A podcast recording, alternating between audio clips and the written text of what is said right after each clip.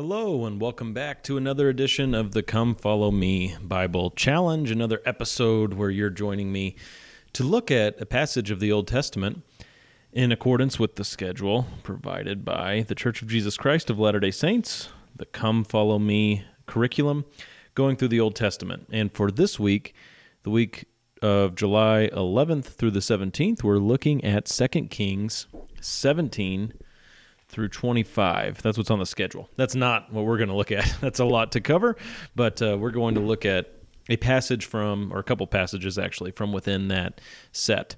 My name is Jeremy Howard. I am the staff pastor here at Orchard Hills Bible Church in Payson, Utah. What is a staff pastor? Well, I'm a pastor who is on staff. I'm a vocational minister, you could say, if you wanted to use fancy language that uh, some people don't want to use. If you want to use it, that's what you could say. I'm a vocational minister. I am uh, provided a salary by the church here, the fellowship here. They have elected to do that, and I am full time teaching the Bible and caring for God's people. I think it's the most amazing thing in the world. I'm so, so thankful. So uh, here I am. And today we are going to jump into 2 Kings chapter 18. That's where we're going to spend most of our time.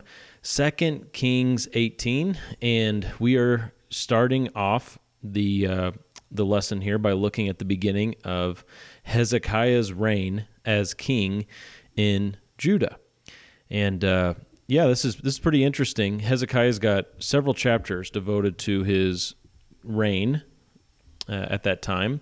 Not every king in Israel or Judah had a lot of information about them. You'll notice that as you read through First and Second Kings, where some kings it's like wow three sentences. They reigned that guy reigned for 15 years and then he died and that's all you got. And uh, and then of course the lord's judgment of whether he was a good king or a bad king. And then others like hezekiah you get a lot more detail and you kind of get to know that king a little bit. So hezekiah is one of those. We're not going to get into the details of hezekiah's life. There's so much to see after the passage we're going to look at here today you can see where he um, had this illness. Uh, he was sick and was about to die, and he prayed to God, and God healed him and extended his life. That's a very interesting story. Um, and, there, and there's a lot more that goes on in Hezekiah's life, but we're just not going to get into details today. I want to just give you a simple thought from the beginning, the opening of Hezekiah's uh, reign. I almost want to say ministry. And in a sense, it is a ministry. The, a, a good king over God's people at that time was a minister to them, uh, a servant to the people in a sense. Now, of course, he was king, but he was to serve them in godliness, lead them into truth, to love the people. I mean, that's what a good king does, right? But uh, let's look at the beginning of his reign in Judah. It says in 2 Kings 18, verse 1. Now it came about in the third year of Hoshea, the son of Elah, the king of Israel, that Hezekiah, the son of Ahaz, king of Judah, became king. Now, just a quick note here uh, Ahaz, Hezekiah's father, he was a bad king. He was a crazy, crazy guy. You can read about Ahaz uh, if you'd like to see an example of a really bad king. So th- that's just an interesting note. Hezekiah was fathered by a very bad king. And now it's Hezekiah's turn to be king. Verse 2. He was 25 years old when he became king, and he reigned 29 years in Jerusalem. So from ages 25 to 54, he was he was king in Judah, reigning from Jerusalem. And his mother's name was Abi, the daughter of Zechariah. He did right in the sight of the Lord according to all that his father David had done. He removed the high places and broke down the sacred pillars and cut down the Asherah he also broke in pieces the bronze serpent that Moses had made, for until those days the sons of Israel burned incense to it, and it was called Nehushtan. That's quite the name. It was called Nehushtan. Verse 5 He trusted in the Lord, the God of Israel, so that after him there was none like him among all the kings of Judah, nor among those who were before him. For he clung to the Lord he did not depart from following him, but kept his commandments, which the Lord had commanded Moses. And the Lord was with him. Wherever he went, he prospered. And he rebelled against the king of Assyria and did not serve him. He defeated the Philistines as far as Gaza and its territory from watchtower to fortified city. All right, so uh, those last verses there show just how good of a king Hezekiah was in the sense that he clung to the Lord. I love that phrase. He clung to Yahweh, the God of Israel. He sought to obey the commandments that God had given Moses for the nation of Israel. He he hung on to God himself. And he was prosperous. Wherever he went, he prospered.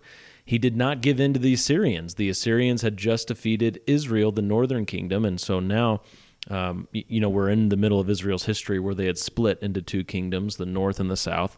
The north they've fallen to the Assyrians, and the southern kingdom, Judah, where Jerusalem is, they're hanging in there and they're being led by a good king right now, Hezekiah, and they will not be defeated by the Assyrians. That's an amazing thing. In fact, if you keep reading, you'll find out that Jesus killed 185,000 Assyrians on behalf of the southern kingdom, Judah. Now, that's pretty amazing. So, you could check that out. I, I said that in a way that'll make you want to read it, I hope pretty cool. Well, uh, eventually the southern kingdom does get overtaken by the Babylonian Empire, but that's something we'll look at later on down the road. For now, we just see Hezekiah standing strong and he's seeking God, and God is prospering him. Israel is, uh, Judah properly, is being protected by God under the good leadership of Hezekiah. Now, uh, there are a couple things I want to point out. Um, let's go back and look at. Uh, verse 3, this is what I have just been talking about. He did right in the sight of the Lord according to all that his father David had done. Now, David wasn't his direct father. I mentioned there in verse 1, it says Ahaz was his father. Uh, but David, of course, was like a great, great, great, great grandfather. And so um, he's from the line of David here. But now look at what it says in verse 4. This is what I want us to dwell on here for quite a while. It says that one of the acts of Hezekiah that was right, one of the righteous, helpful acts of Hezekiah was to break down some of these symbols of worship, to remove some of these uh, key elements of Judah's worship. It starts by saying that he removed the high places and broke down the sacred pillars and cut down the Asherah right? So high places, sacred pillars, Asherah. Now these are all tied to idolatry, false worship, false gods. Um, we talked about the Baals or the Baals that existed at that time. Remember, I think it was the last, no, maybe it was the one before that. Uh, here recently, one of the lessons that we went through, it was about Elijah, and he had his showdown with the false god of Baal or Baal, and you had these people of that false god calling out to him, saying, Rain down fire from heaven. And nothing was happening. And then Elijah made the wood really wet on his side, and he said, Lord of Israel, rain down fire, and there comes fire. Well, though that was a false god, Baal or Baal, who wasn't able to perform for those people that Elijah was squared up against the Asherah, that's the female version essentially of the Baals or the Baals. And it says here that Hezekiah cut down the Asherah. These were often trees, like really, really big trees that they would shape to their desire, and they would worship these trees and the high places and the sacred pillars. So you have all these idolatrous elements that were existing in Judah that Hezekiah rightly attacked, took them down, took them away. But now look, look at the next verse or the next phrase in the same verse. He also broke in pieces the bronze serpent that Moses had made, for until those days the sons of Israel burned incense to it, and it was called, and there's our funny word, Nehushtan.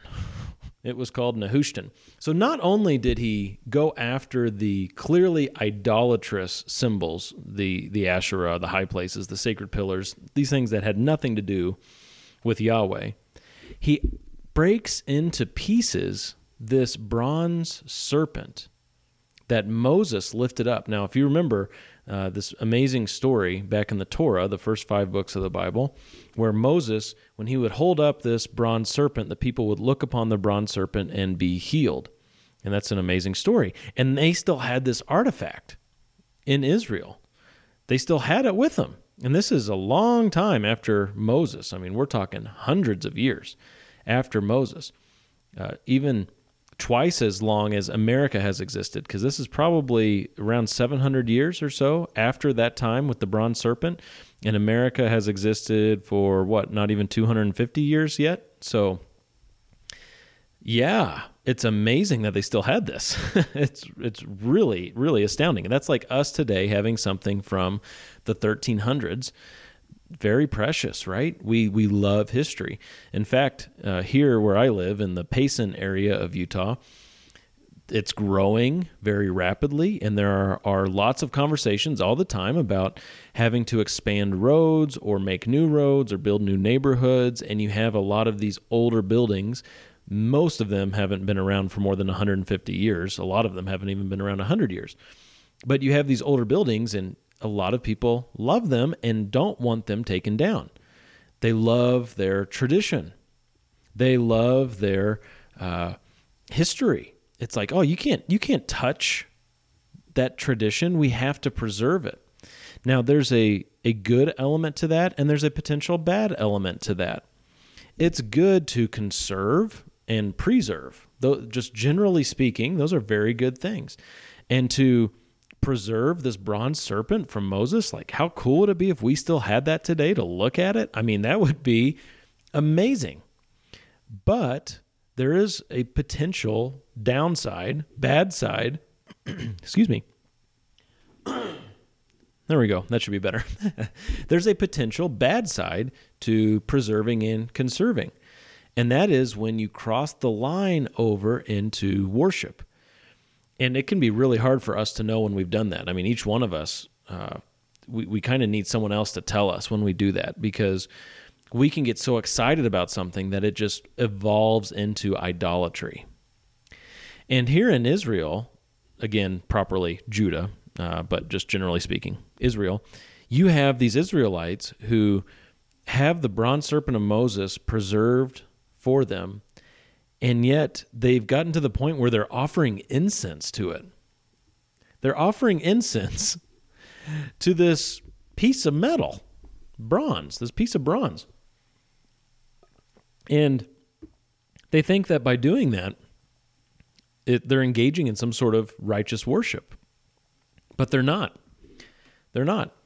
Look how just matter of fact and kind of graphic it is it says, He, Hezekiah, also broke in pieces the bronze serpent that Moses had made.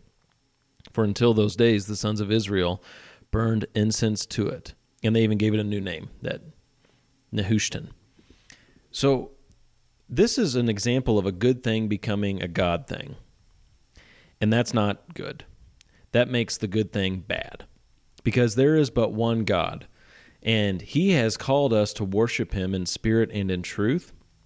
And what man's heart often wants to do is to build up some sort of symbol, some sort of material thing that will, in their own minds, give them a spiritual experience or access to something deeper. When at the end of the day, what we're looking at is just a material thing. We're just looking at atoms that are bonded together in a material universe, something that's limited within time and space. And that thing, that's that's nothing more than we are. What are we? Well, we're we're bound together. We're within time and space. We're very limited. Now there there's a of course a big difference in that we're made in God's image. But these things that we make with our hands, they have eyes but they can't see, they have throats but they can't speak, they have ears but they can't hear. That's Psalm 115 what are these things? Well, they're not God things. They are they are not gods. They're idols. We can make them God things and we can dupe ourselves into thinking that they are real, but they're just idols. And you look at these people, the bronze serpent of Moses, they're offering incense to it, and you think, how stupid do you have to be? I mean, we must have been dealing with cavemen here, right? These were knuckle draggers that they were offering incense to a piece of metal. But oh boy, I tell you, it happens a lot more than we often want to admit, where we make God things out of materials or even good things. And uh, and this happens in a lot of dynamic ways. Not only do people still make things out of material and worship the material things and say, "Look how nice and beautiful this is. Let's offer incense to it." Not only does that sort of thing still happen, but even taking something like the family. Now, this is, again, it's different than just metal. We're talking about people made in God's image. But there are people who worship their family. They, they absolutely worship their family. I, I've heard someone say before, I can't imagine heaven without my family there. Wow. You know what you've just done? You've made a good thing a God thing. You can't have the glory of God, you can't have the heavenly realm without your family? Really? Your family's not God, right? And so what what constitutes heaven? Well, the presence of God constitutes heaven. And so turn from those things that you've made into gods in your own mind and worship the one true God because he is literally all you need. You don't need a bronze serpent. You don't need these material things to offer incense to. You don't need your earthly, physical family. You need God. And that's a, a deep reality. That is that is a, a hard reality for a lot of people to come to grips with. You don't need your home. You don't need the clothes on your back. You need God and God alone. And in Israel, we actually see this happening. Again, it's Judah. I keep it feel like I have to clarify myself. But look at what happened. This is uh, just four chapters later in Second Kings. So chapter 22, verse 8. We're now jumping into Josiah's reign, and we're not actually going to talk about uh, Josiah here that much. But uh, but listen to this. 22 8 of Second Kings. Then Hilkiah, the high priest, said to Shaphan, the scribe, I have found the book of the law in the house of the Lord. And Hilkiah gave the book to Shaphan, who read it. Shaphan the scribe came to the king and brought back word to the king and said, Your servants have emptied out the money that was found in the house and have delivered it into the hand of the workmen who have the oversight of the house of the Lord. Moreover, Shaphan the scribe told the king, saying, Hilkiah the priest has given me a book. And Shaphan read it in the presence of the king. I just love how it's written in the narrative. He found a book. Now, we already know from a few verses before this is the law. It's the book of Moses. It's the book of the law, is the way it's described. It's the Torah. And he found it in the house of the Lord. Now, so uh, the important distinction has to be made here. We're not talking about some sort of lost book of the Bible like the History Channel talks about it. Oh, we dug up another letter of Paul, and what do we do with this? Yada, yada, yada. It's not that. This is in the house of the Lord. So it does say lost book in the text, but a way that you can think about it to maybe have the understanding of what's going on hit home is we found the ignored book of the law in the house of the Lord. It was there. It was just totally ignored. And you can see, uh, again, from the text, as Shaphan goes to the king, he talks about the money first. And then, like, as an afterthought, he says, Oh, yeah, basically, Hilkiah the priest has given me a, a book. So then he starts reading it. And look at, look at what happens next. Verse 13. When the king heard the words of the book of the law, he tore his clothes. Then the king commanded Hilkiah the priest, Ahikam the son of Shaphan, Achbor the son of Micaiah, Shaphan the scribe, and Uzziah the king's servant, saying, So, okay, a lot of names, you may have gotten lost there. The king is commanding something, and here's the quote, verse 13 Go inquire of the Lord for me and the people and all Judah concerning the words of this book that has been found for great is the wrath of the Lord that burns against us, because our fathers have not listened to the words of this book to do according to all that is written concerning us. Wow. Can you imagine this? They find the book they were supposed to be paying attention to all along. What were they doing instead of paying attention to the book? They were burning incense to the serpent They were all caught up in the material things. They were playing the harlot with the idols, the Baals and the Asherah, the going to the high places and playing with the sacred pillars. And they had skipped over God's book. They had ignored the revelation of God. They had rejected the word of God. They weren't listening to the Lord. They were performing idolatrous worship before Him, and they were deserving of wrath. You see what happens when we make a good thing a God thing? You will inevitably, absolutely lose God in the process. You will lose your creator as you create new gods. And so, what we have to do is start with a, posture of God, teach me and show me from your word how it is I'm supposed to live. We are to go to God and say, Lord, I, I want you and you alone. I don't want anything else that I'm tempted to make a God in my own heart. I want you, my maker, the eternal one, the one true God. I want you. And the Bible is where you start. You open up his word and you hear from him and you're instructed by him and how to live. Well, I hope that has been helpful today is maybe it's taught you something, maybe it's encouraged you, maybe it's reminded you of something you needed to hear. Thanks for joining me, taking time out of your day. As always, feel free to reach out. You can find us on Facebook or online. You can go to orchardhillsbiblechurch.com or ohbcpayson.com. Would love to get a message from you. Let me know how I can better serve you. And until next time, God bless.